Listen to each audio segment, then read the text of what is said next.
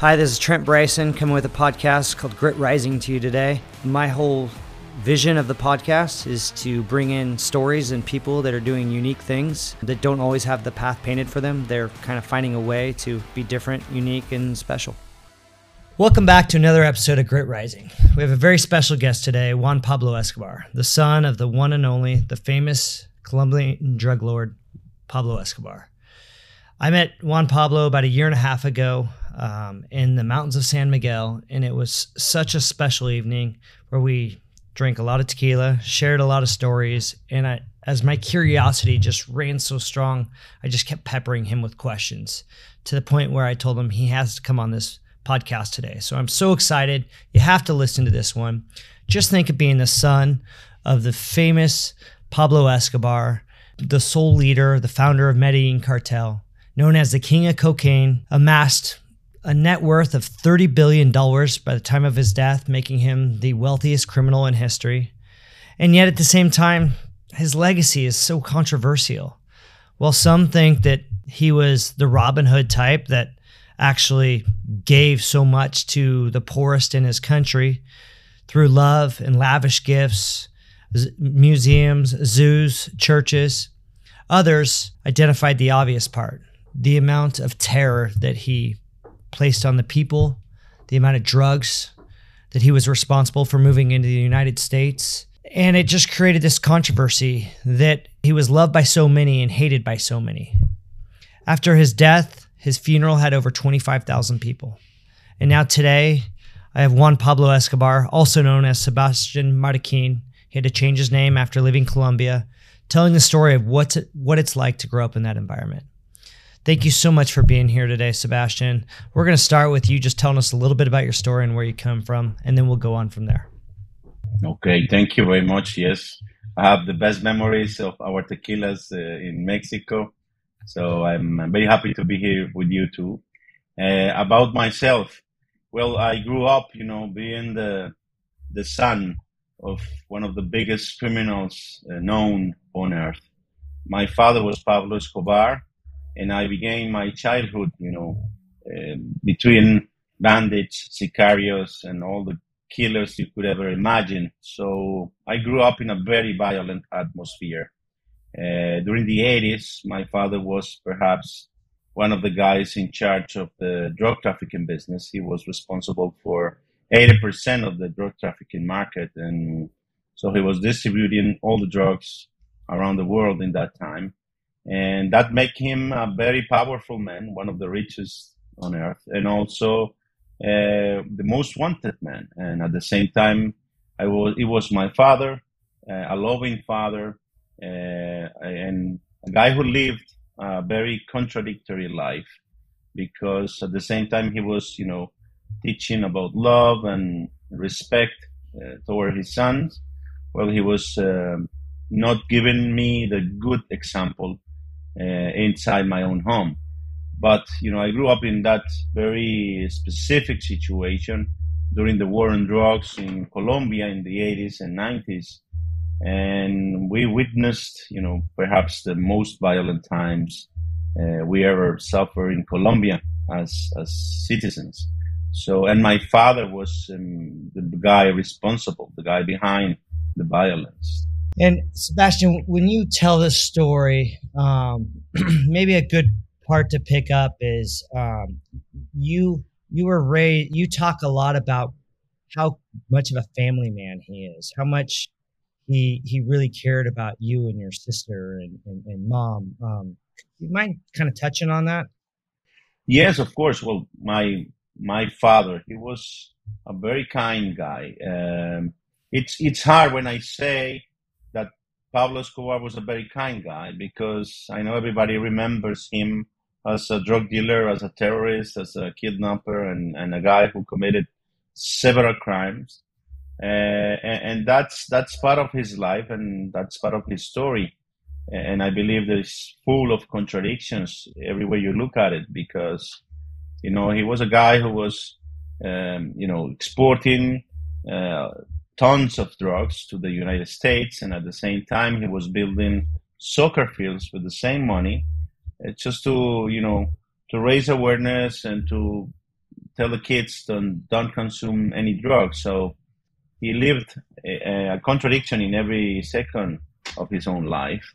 And at the same time, he was supporting the paramilitary groups, the, the left, uh, to, to fight the leftists. And, and at the same time, he was supporting the leftists. So he wasn't, you know, it's, it's difficult to define the man behind because he was like he was supporting and sponsoring a lot of different ideas at the same time.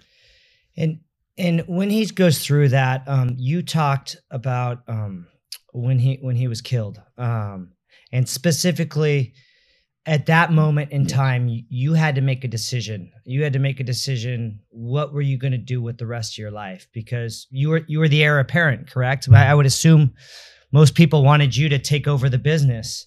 Um, maybe walk through one the the pressure for you to take over the business and then we'll get into your decision and then specifically when you go in that that one day where you went in and you met with the rival family um I, maybe if you could talk a little bit about what i mean you had the whole world at your fingertips to take over the business. It had to have been appealing. Like walk, walk me through that. Well that was exactly for me perhaps one of the hardest moments uh, i ever lived uh, and also the hardest decisions to make because you know, I, I found myself in the middle of the road with two roads in front of me, and, and I need to choose which one, which path I was going to to walk.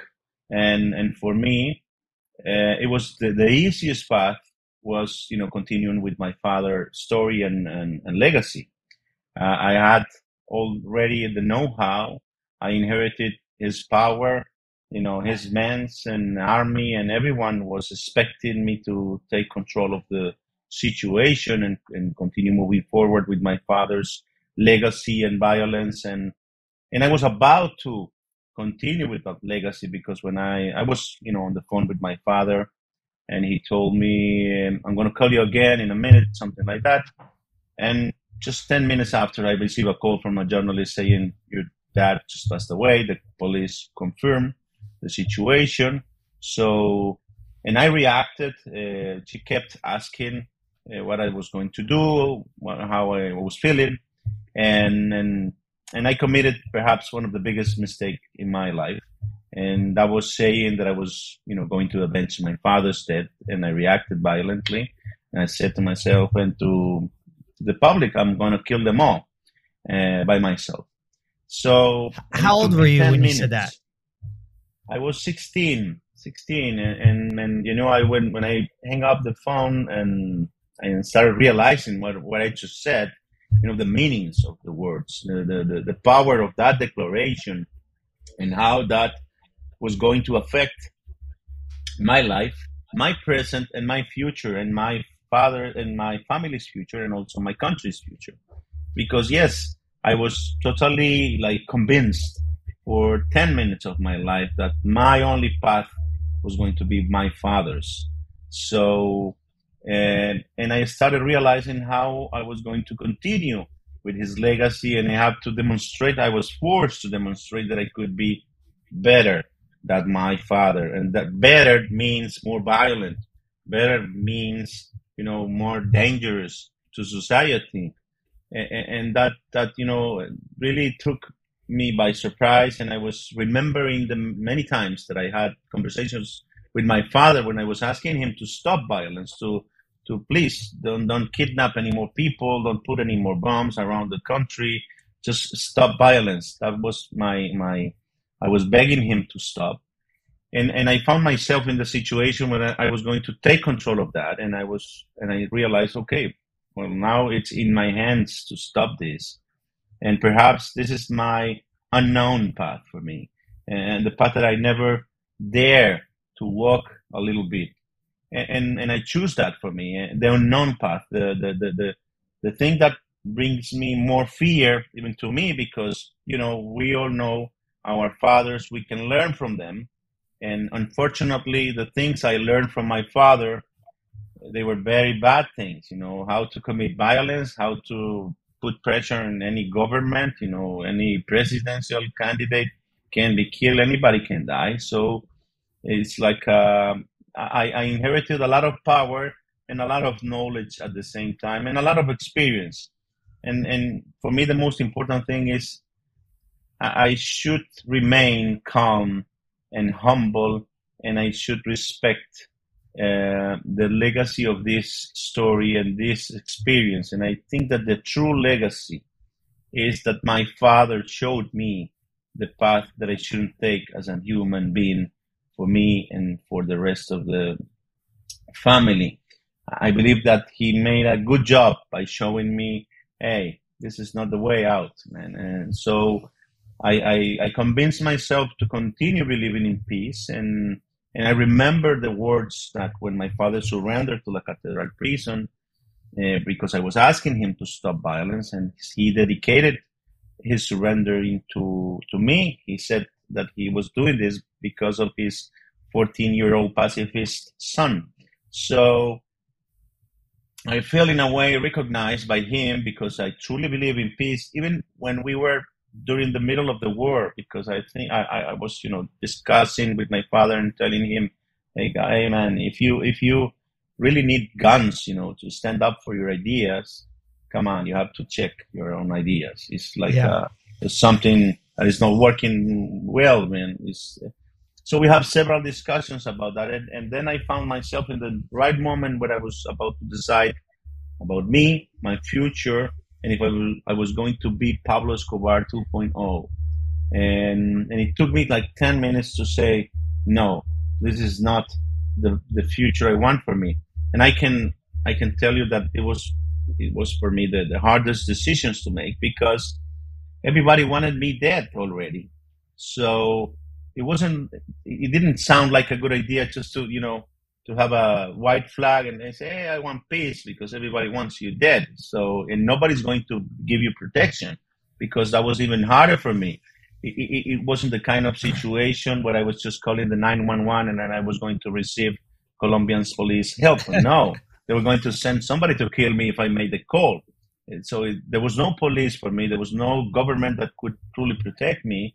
So I was totally alone, and that brings even more fear to your life and to your decisions. Could you know could feel, and and and, and you know you could not take the right decisions if the fear is in the middle of the of your mind and your conversations and your reality. Yeah. You- so I needed to find a way to calm down and, and to chill and to to realize what I just said. And during those, those 10 minutes when I saw the violence that I was capable of, and, and that brings me a lot of fear again to my to myself because I, I, I scared about myself. You know, I said to me, wow, I, I, never imagined that I was even capable to imagine the kind of things that I could do to harm others. So I stopped, you know, I, I just feel this is not the life I want for me. And, and I grabbed the, the phone again and called the media and I say, I want to say something. I regret what I just said 10 minutes ago. I ask for forgiveness and, uh, and I, I will do whatever it takes to make peace in my country. And since that day, it's been like 29 years already because we're in December and my father passed away, you know, 29 years ago. So it, since then, I've been, you know, fulfilling the second promise, the promise of making peace, reconciliation. And, and it was hard because, as you asked me from the beginning of the question, you wanted, you wanted me to talk about what happened after my father's death and how we ended up having a meeting with the with his worst enemies in the Cali cartel.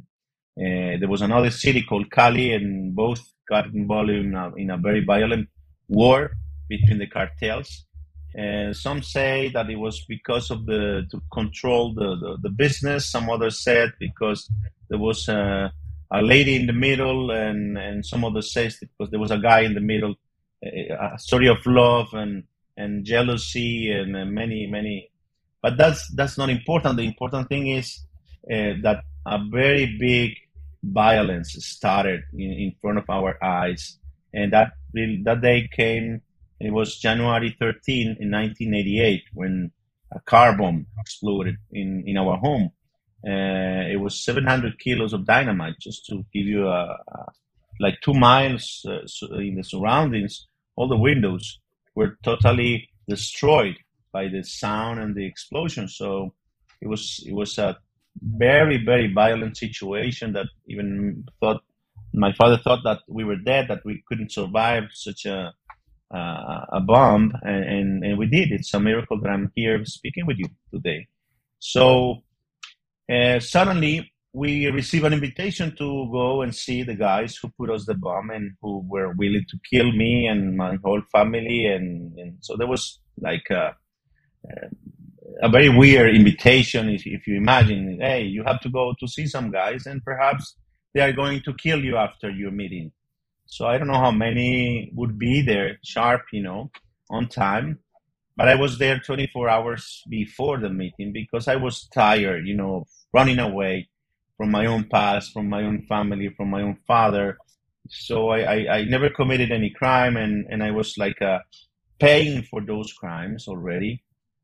So I was willing to stop, to put us, to make this stop, whatever it takes and I wrote my will. I was 16, and I and my mother joined me in that trip.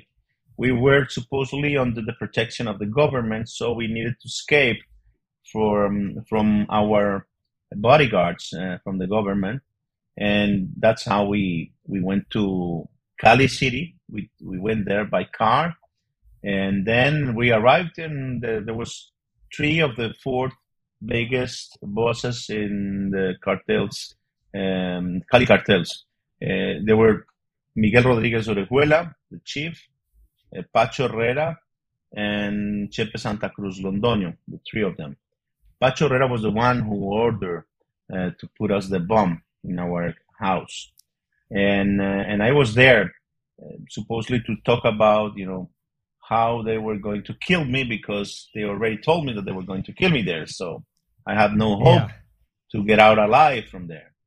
And but the saddest part of the meeting was that I found mm, the rest of my father's family there, but not with us, with them. You know, as part of my father's enemy, not as part of the family. So I I felt I felt you know deeply betrayed by, by my own grandmother.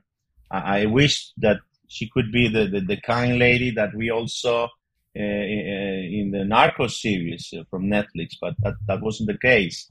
She was uh, even more violent and not kind at all, and, and expecting um, to see us die that day and, and, to claim for what we should inherit it from my father and and and, and it was a very very hard situation for me because I, I felt so disappointed uh, just to discover this betrayal from our family and, and to understand in that very moment that my father's worst enemies weren't outside of his life. They were already inside of his own family. That's that's i mean to go in scared thinking I'm probably not going to make it out alive. So the courage to go into that meeting. You, you, talked about that, and then you you you told me when we were together. Hopefully, you don't mind sharing the the quote that your grandmother said uh, at the end of the meeting. Do do you mind sharing what what she said? Of course. Well, no, she she said like explicitly. Uh, she said, "Before you kill him, I want all of, all of his assets for me." She claimed uh, we we we inherited some build, big buildings, you know, uh, some of them well known as the Monaco building, Omni building, and the Dallas building. It was like three big structures in Medellin city, and she wanted all for her. Uh, and and she was like talking like another member of the Cali cartel, not as my grandmother. So that was sad, you know, uh, because you don't expect to receive uh, that kind of love from your grandmother, and um, so I, it was very very disappointing because I saw that my father loved very much every member of the family, and he was willing to give everything for them. None of them have worked any, not even one day in their lives, and they are still living from my father's, you know, uh, money, and and it's it's very sad that they don't have, they don't show any respect. and even worse than that. My my grandmother were mm, she went to a notary, and she made another will for her, and in, in the will I have a copy of it. Uh, she never she never said my father's name. So because the notary asked him, okay, you are mother of who? So she started, you know, naming the, the sons and the daughters, and she forgets about my father. So I, I, I even went to the justice and I said to the judge, hey, nobody forgets about Pablo Escobar, but his mother, she did. So do something about it because, you know, so this is how the relationship between our family was built, and uh, and it's sad because I I dedicated myself to peace, to reconciliation, and forgiveness. Uh, you know, reaching my father's victims to to you know to make them feel that I'm not proud of my fire my father's violence. To to let them know that I I feel ashamed because of what my father did. You know, because of how many people killed and how much far, harm. So for me, it was like a, it's sad to speak about forgiveness and reconciliation, and you cannot achieve that with your own family.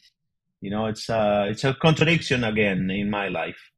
Uh, but, you know, I still believe in forgiveness and reconciliation because so far I spoke with 150 direct family members, uh, and I'm speaking about my father's victims. So um, and I have no even one single case that somebody said to me, "Hey, I am not able to forgive," or whatever like that. So, uh, and because the victims they understand that when I'm asking for their forgiveness, I'm not asking uh, to forget what happened in the past because memory is it's very very important, very important. So um, it's sad when I cannot speak and do the same with my family members because they are not willing to participate honestly in a reconciliation, a truly and a genuine reconciliation process because you know it's like they are just they decided to dedicate their lives to harm people.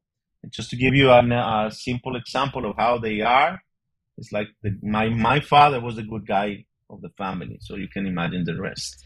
The one that's a pretty lonely place you you come out i mean you could have had all this power and kept going and been surrounded by um but by your dad's people and at least you have that family right that that gang if you will or or, or that that love you you you walk away from that yeah. so you would think it would be your family that would be there to to capture you and say hey this is the right thing to do and instead they think of you as weak in this moment. I think I think you shared that. Is it now they and they see and even the opportunity, and so now you're really alone. It's because you and your sister, right? I mean, in, in, that moment, that's the only real person you you could trust, and your yeah, mother, and my mother, and my mother, and my my my girlfriend.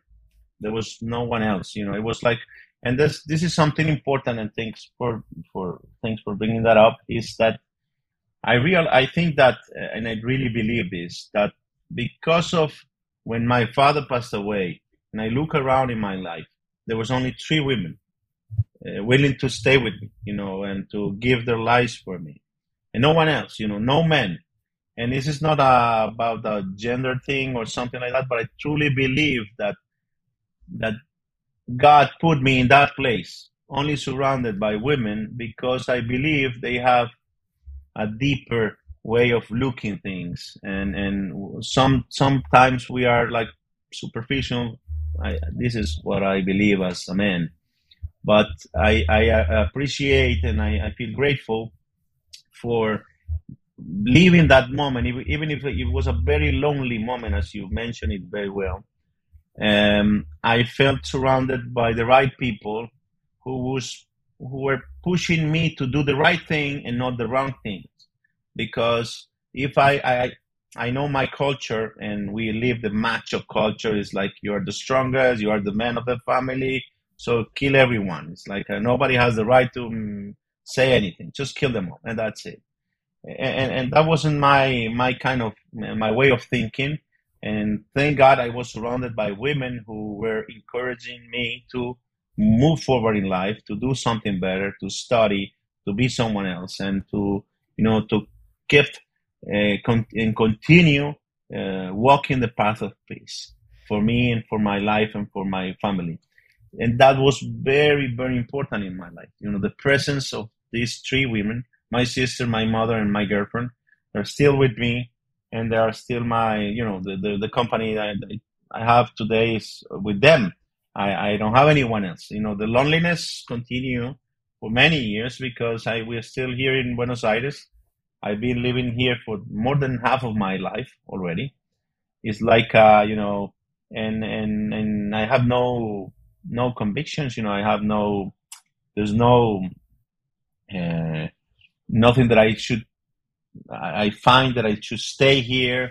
I don't find any reasons. I didn't harm any people, but I know that I should remain in Argentina because uh, perhaps, and sadly, Colombia yeah. would not be my, you know, the place to be for me, the place to exist, and that's sad because it's my country, it's my my culture, and I would love to be there, but you know, I I feel also gratitude to just to stay here in Argentina, to have the possibility to travel around the world and share my story.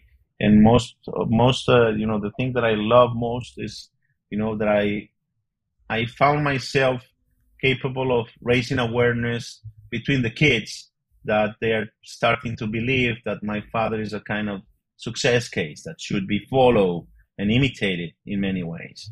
So I I found you know even being the owner of a very violent story, a very violent past from my father's side, uh, I, I, found uh, very great tools to to provide peace to society. So it's uh, another contradiction in my life.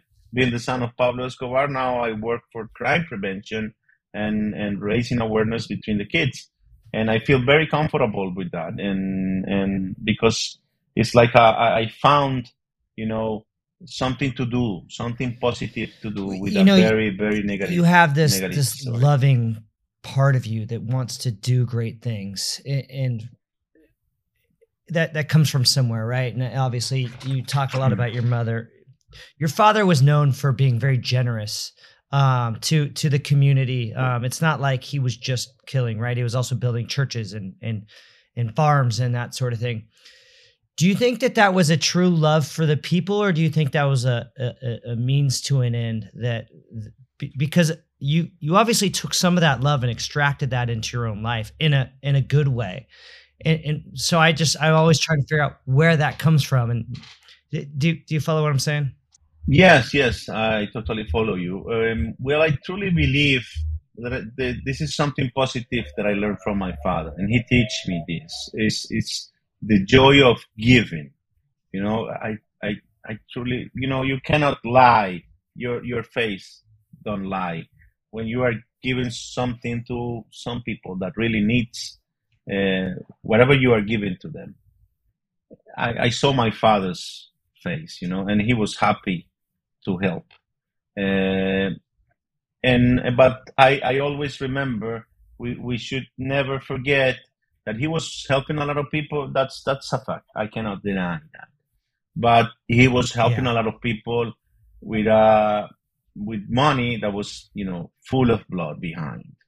So that's another contradiction because, you know, you can build a housing project for 5,000 families as he did, but if you kill 2,000 people, it's like, uh, it's not like uh, you can balance things because of that. You know, you, nobody will forget everything he did, but mostly the negative stuff. So, uh, it's it's different and difficult to for me to establish a very thin line that divides you know the man the father the drug dealer the, the criminal all in the same guy inside the same guy. Uh, so it's it's difficult to and this is why i uh, we need all a lot of time to talk about my father because he's a very complex kind of guy who were at the same time, and I believe he showed us also not only the path we shouldn't take, but also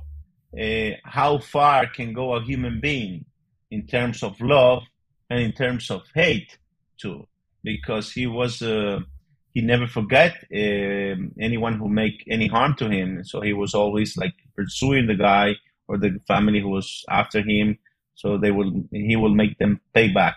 So he was like uh, and at the same time he was you know willing to kill himself for his own family and so it's it's very complex and difficult to describe a man because if we said yeah he, he was a a man, a man who who loved to help the poor. That's that's that's true. He was a man who loved to help the kids. That's true. And he was and to answer directly your question i truly believe that my father perhaps was the only politician in colombian's history yeah. who never came into politics to to become rich because he was already rich you know. And most of the politicians they they get into the politics because that's the way to you know corruption and they they grab the people's money and that's how they get rich. And but that wasn't my father's uh, intention because he was already a billionaire. So he wasn't there because he wanted to steal the money from the people and because he was trying to gain some kind of recognition from the poorest people because he was already helping them before he was a politician before before entering to politics. So um, I believe that my father understood very quickly the power that will give him uh, once he started to, uh, you know, help the poorest, and that truly stay, maintain him with with life for many years because the poorest people in Colombia were always willing to protect him from the police, you know, from the authorities. So it was like a, he built some kind of protection, a shell for him from the poorest areas in Colombia. And everybody started to love him. And even if they knew that he was like living in the next house, they will never call the police. And if they saw a policeman, they will call my father, hey, Mr. Pablo, the policeman is coming. So uh, this is how he built also loyalty from the poorest people and this is how he built a very big structure that allows him to be totally informed. Let me give you an example of that. He was uh, he liked very much to give taxis you know as, as, as a gift a taxi a cab a, a, vehicle for families yeah. that didn't have any any income so so he he gave several taxis. I don't know, a hundred or, or two hundred automobiles for families, and he knew that these families were starting to uh, drive the, the taxis, and they were going to stand uh, next to the airport. And every North American that you know arrives to Colombia to Medellin City, he already knew because the taxi drivers will call him right away. Hey, Mr. Escobar, there was a North American who I just leave him in um, Hilton Hotel, room 405. Do whatever you want with him. You know, it's like uh, so he already knew because he he was very smart and he he said that the taxi drivers in every city they were the ones who knew who knew truly what was going on in the city because they heard all the conversations in the back you know because when you when you grab a cab you, you, you just start a conversation and and you forget about the driver and you continue the conversation like if the driver never existed but he's there listening you know paying attention. So this is a way of uh, bringing a lot of information for yourself.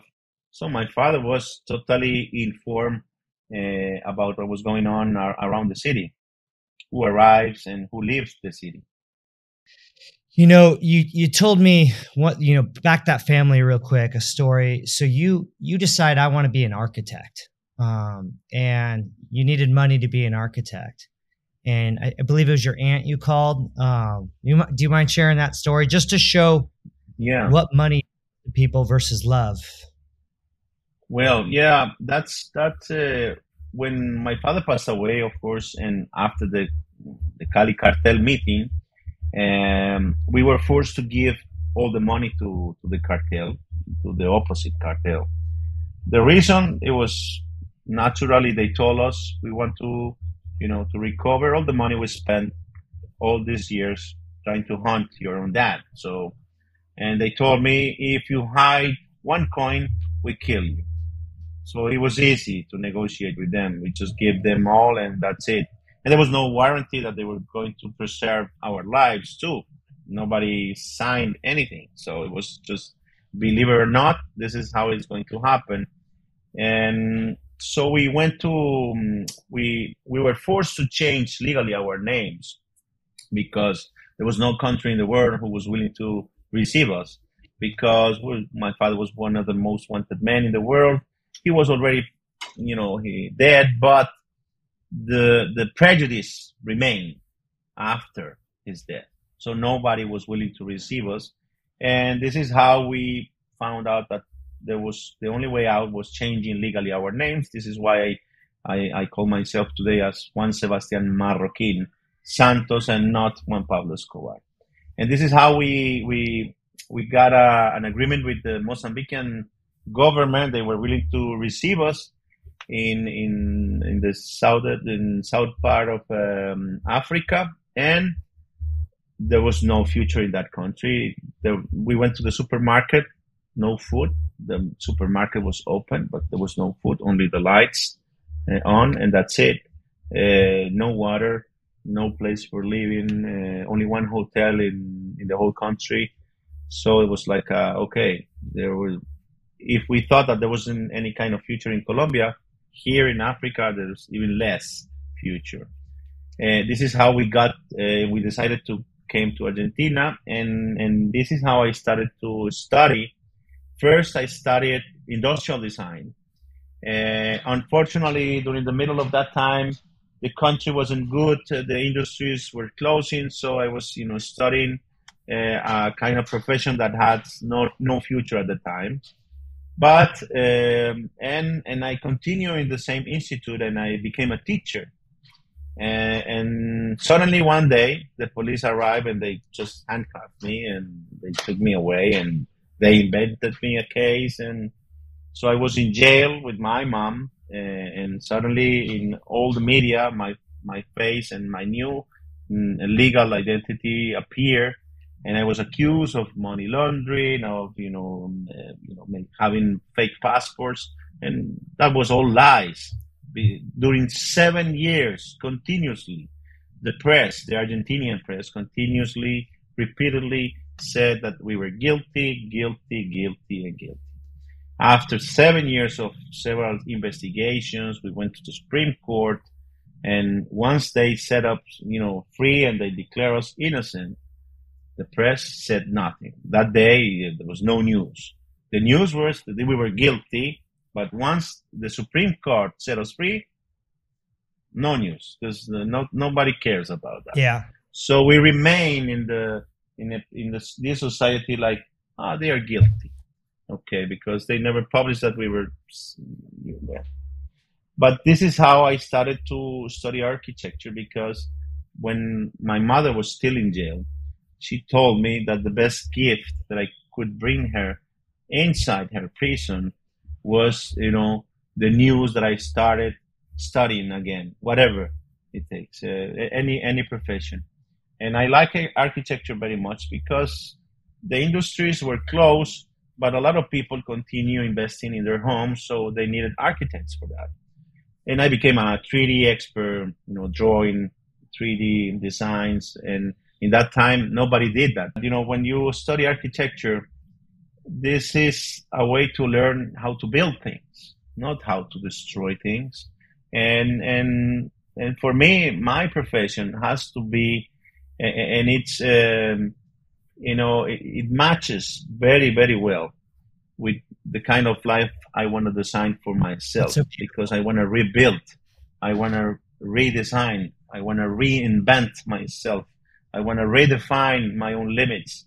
And, and, my profession gave me the tools to perhaps uh, see things in a different way, to project, you know, to just draw something in a, in a napkin and then you see a building after that.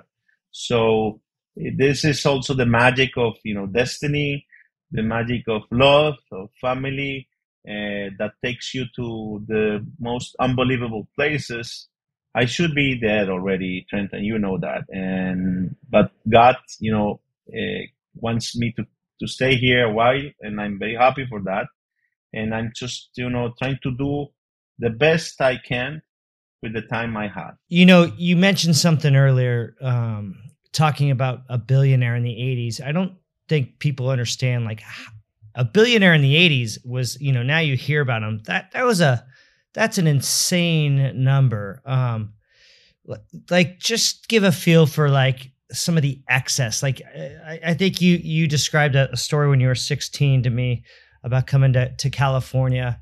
Um just to give a feel for what what you could have had and what you walked away from. I think that because it's so when you talked about some of the things that you had or had access to it you know it's so mind blowing that you said, "Nah, I don't want to go away from that." I get why, and and knowing you and and seeing how much you care more about love than excess, but in a society that cares so much about excess, in a society that, I mean, I'd say three things from this call already that we'll talk about is excess and how how tempting that is. What people want to be perceived as famous, right? You know, yeah. Everybody from an influencer to a Bill Gross cared more about being famous than being a great investor or whatever.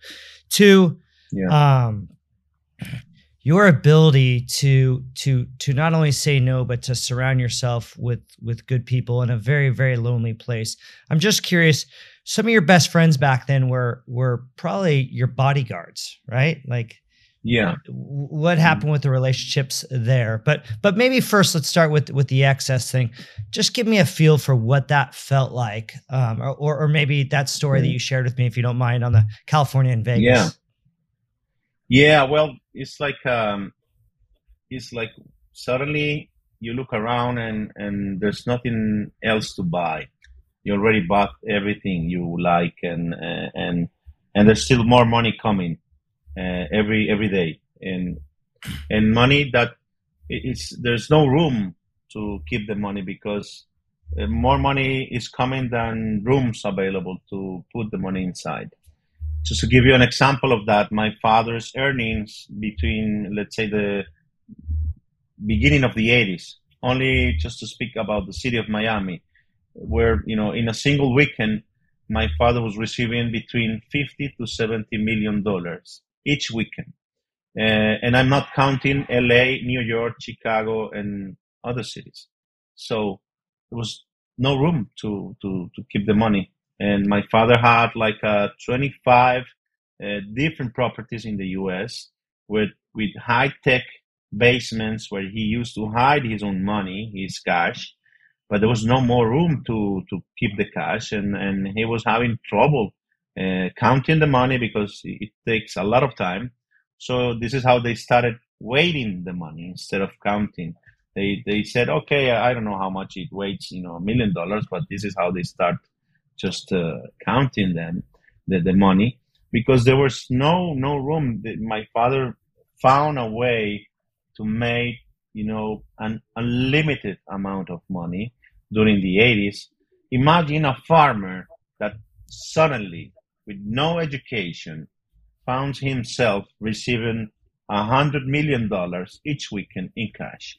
And so it's like a what should I do? You know, what should I buy with this? And and this is how, and and I was in the middle of that. Of course, I was receiving several gifts. My my, you know, the Hacienda Napoles. It looked like uh, our own Jurassic Park because we had you know real scale dinosaurs before Spielberg imagined them. You know, it's like uh, many years before Spielberg. So it was like a uh, we have our own, you know, many helicopters, airplanes, uh, airfields, even our own gas station inside our property because we, we didn't want it to go out. We, we just wanted, if you need gas, we have it in our property. 700 employees, more than 100,000 uh, fruit plants and 700 employees, several people surrounding us, you know, luxury fear, weapons, women, cars, uh, a lot of uh, things to do and, uh, and money to spend in in in in stupid things. And I went to to the United States and I had like a small trip for during two months. I was a teenager. I was like 14 years old, teenager, and and and and I remember that I went to Las Vegas twice in the same trip, and I was, you know, like in the casino betting. You know, nobody asked me for the idea.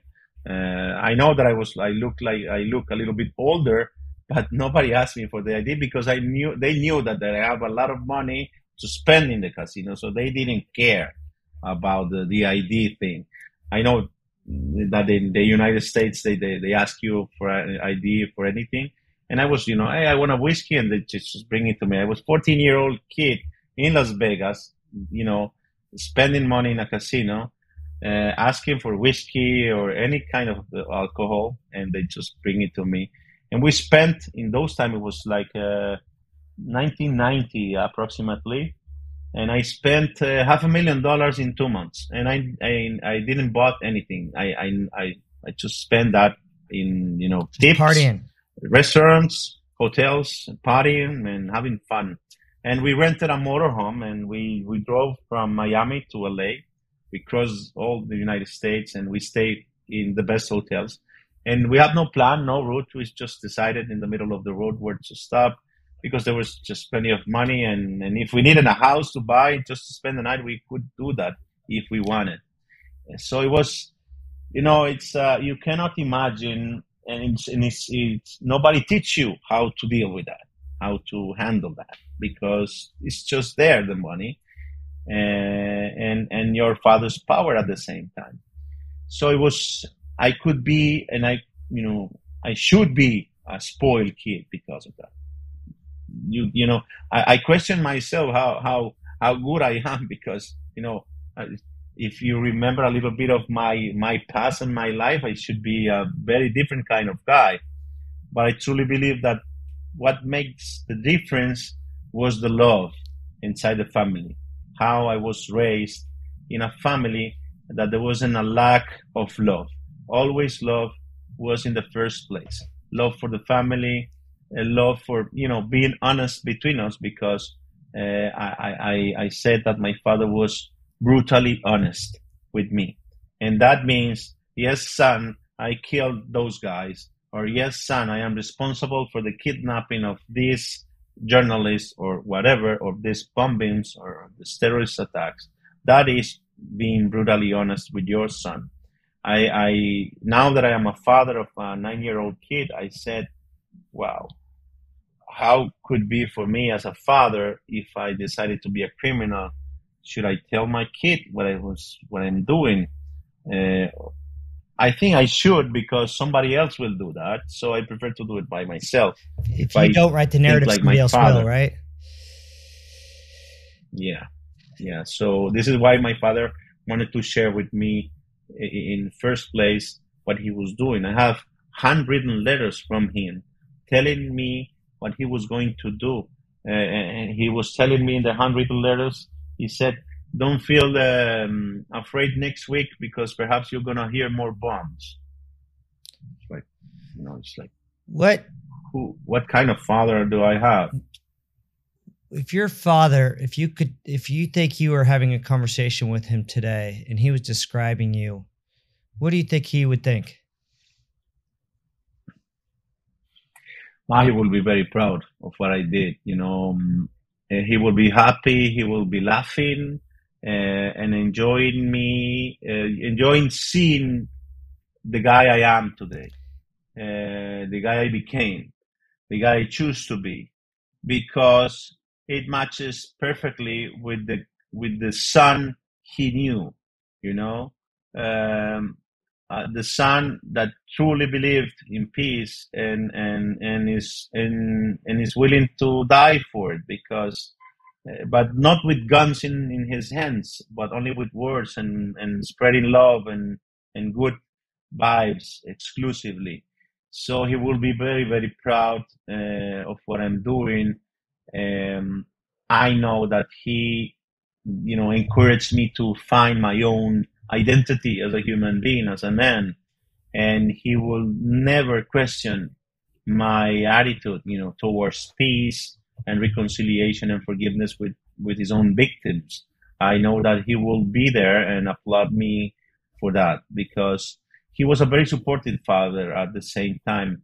He will never. He wasn't the kind of father who who was willing to um, and expecting uh, to having me next to next to his uh, share directing his own cartel. He was totally aware that that was a killing machine that nobody will dare to to to handle.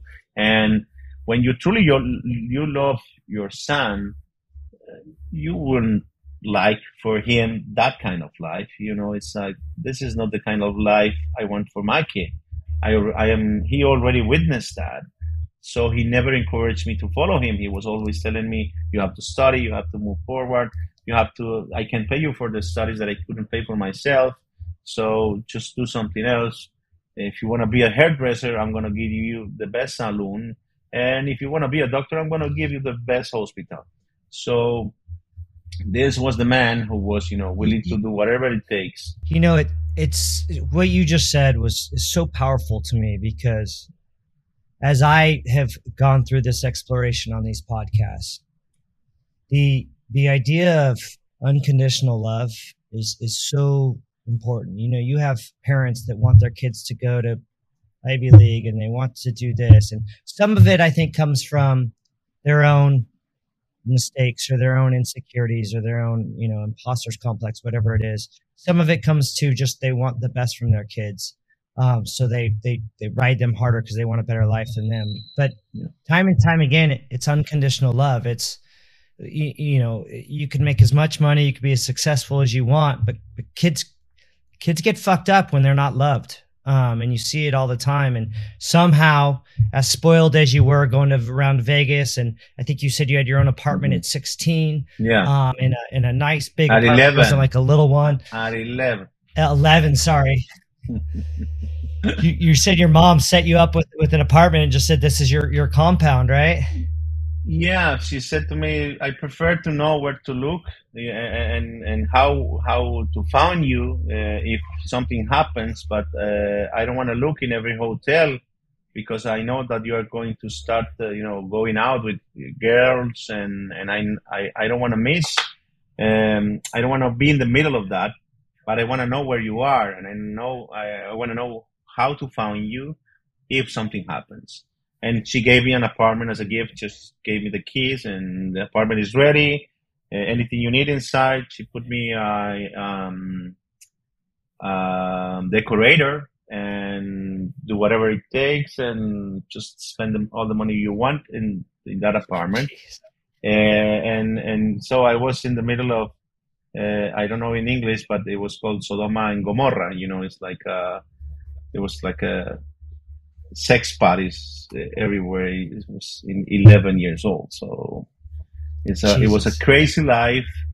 Uh, but as you said it before, and I believe that love was truly the thing that make the difference. You know, because I should have been a very spoiled kid I, I never received good examples.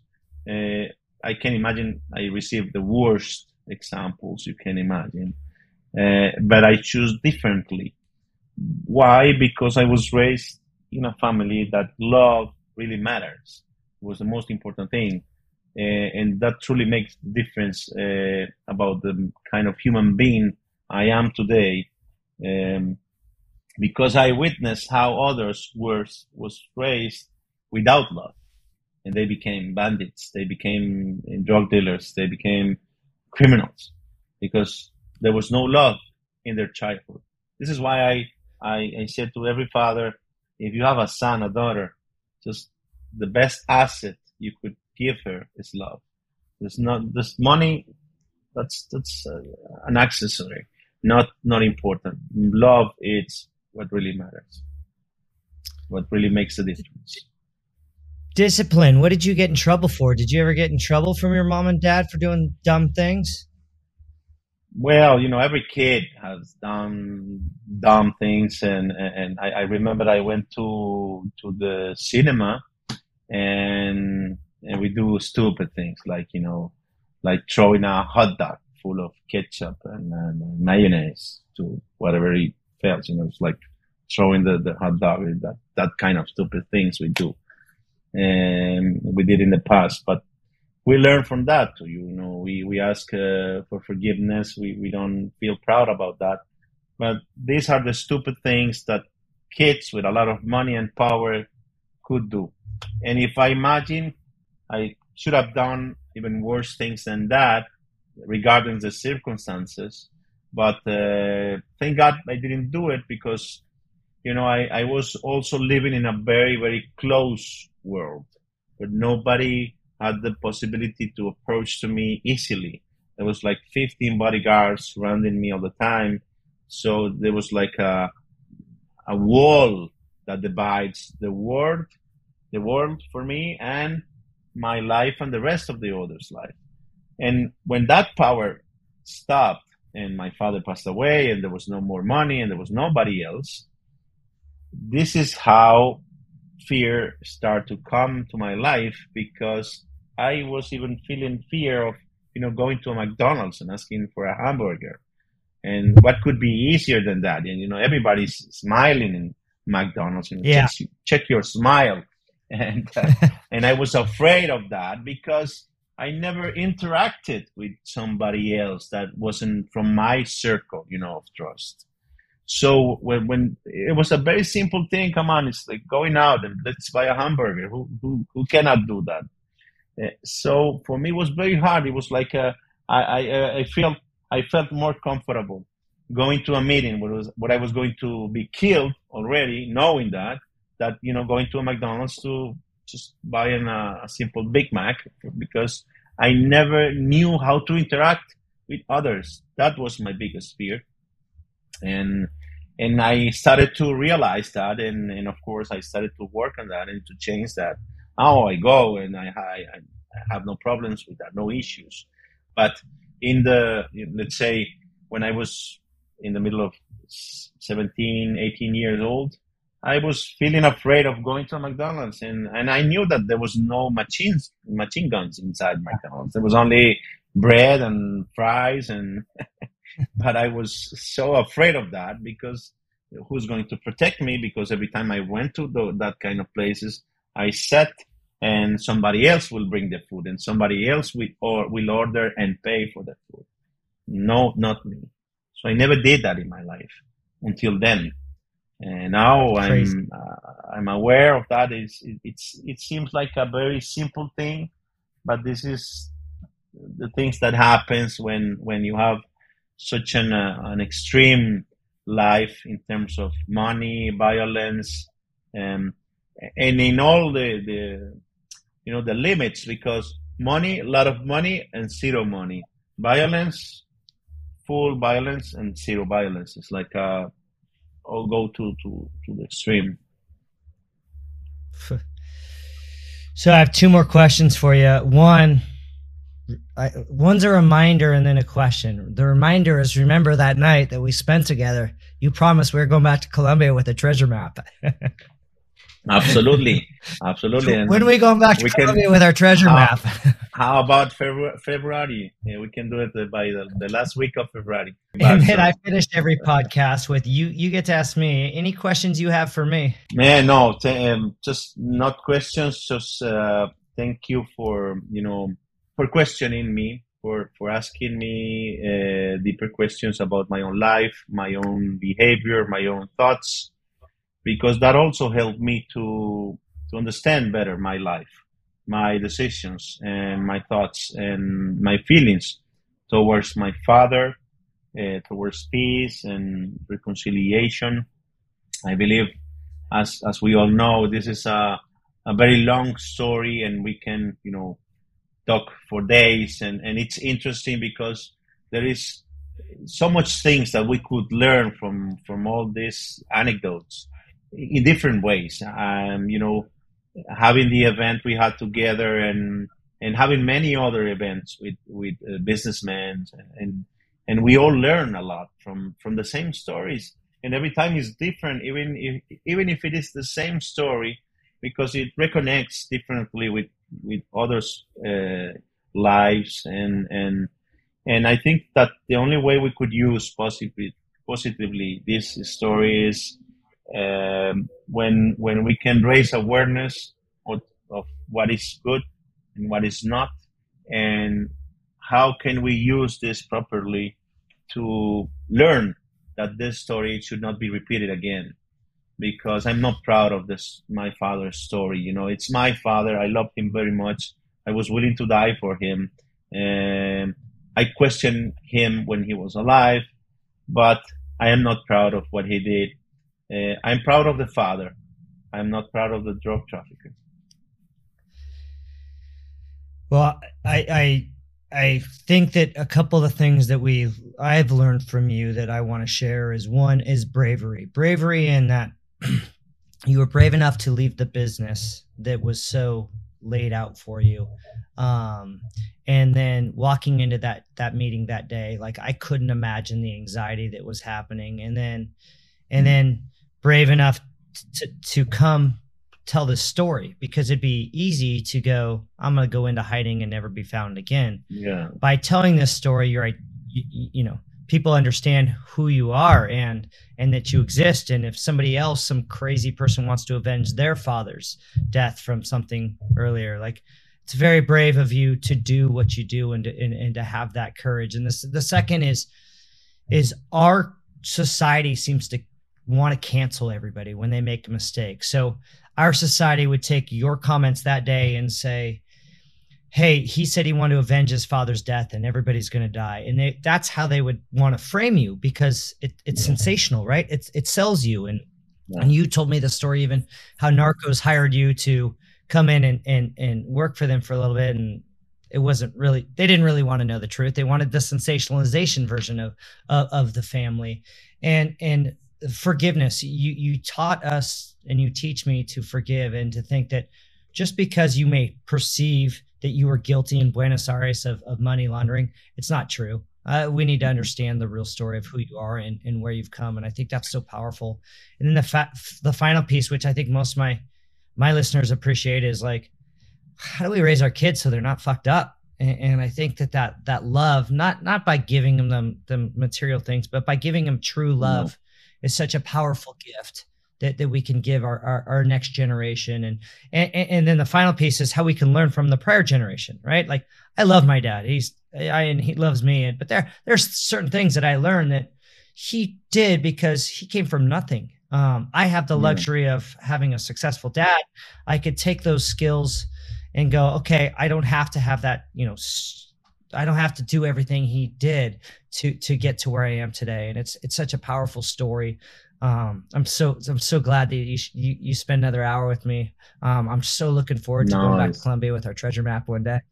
well, we have to. We have to go and uh, pack your things, and in a couple of months we'll be there, uh, and and bring something so we can dig a little bit, and and see where they how the dollars Perfect. are because and, they are very old now, from the 80s until now. I, I wish that they, they are not uh, rotten. so let's see. People are going to be a little uh, bit curious when we're church pews and, and digging for holes. So yeah, yeah. And and you made me remember with your last comments. Um, it, it's hard to say no to money when you need money. Uh, it's very hard. It's the one of the hardest decisions for me because I remember an anecdote um, when my father passed away, a bunch of guys approached to me and they said, "Hey, we have some of your father's agendas, and we know who owes to your father a lot of money." So they told me that they could bring me to the table like forty million dollars in cash. I just needed to say, "Go ahead." That was the only word I should say. And and I needed money in that time that precise time of my life. I desperately needed money. And I was like, it was like so easy for me to, to, to say, okay, bring it to me. It, that was the only thing that I needed to say and to do. Of course, they were willing to do whatever it takes to bring the money. And they were going to have 30% of the money, but there was still a lot of money, like let's say $30 million in cash and having the courage to say, I like money, but not that kind of money, so I don't want to be part of it. Just, you know, destroy the agenda I'm not interested. They look at me like this guy is crazy. It's like we are offering him $40 million in cash and he's saying no. It's like, it's stupid or what? So between being brave and being stupid, there's a very thin line. Uh, but I'm happy that I took that decision. I don't have the 40, not even the 30 or the 20 or the 10 million dollars, but I feel 10 times richer than that because I was strong enough to take that decision for my life because I knew that it was the best decision. If I took the other decision, I will I would be, you know, um, a slave, a slave, a slave from my own decision because of my decisions, and and this is why now I stand up and I said, you know, loud, I am innocent.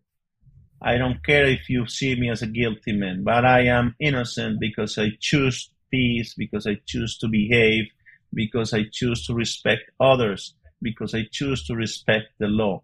I know that my father never ever respected the law, never even looked at the, at the law. He wrote the law. He wrote his own law, and that's um, that's a very bad example for a kid but it was a, the greatest example for me because now I know that I need to respect the law and to, and to fulfill every commitment as a human being, as a citizen, as a good citizen.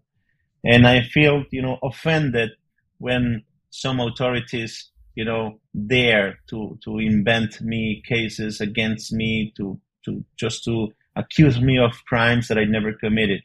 They, they should someday start showing some kind of respect for what I'm doing as a human being. You know, uh, they should see me not as a threat, but as an asset to raise awareness and to fight violence without violence, uh, as I do. Well, have a have a great weekend. Thank you so much for your time, and um, and, and let's chat soon. Thank you very much. All the best to you, and, and thank you for having me here in your show. It's a, it's another another great adventure of you know exploring ourselves to know a little bit more about what we learned or what we didn't learn in life. So thank you. Thank you very much and wishing you all the best and peace. All right. Merry Christmas. Take care. Merry Christmas. Happy New Year too.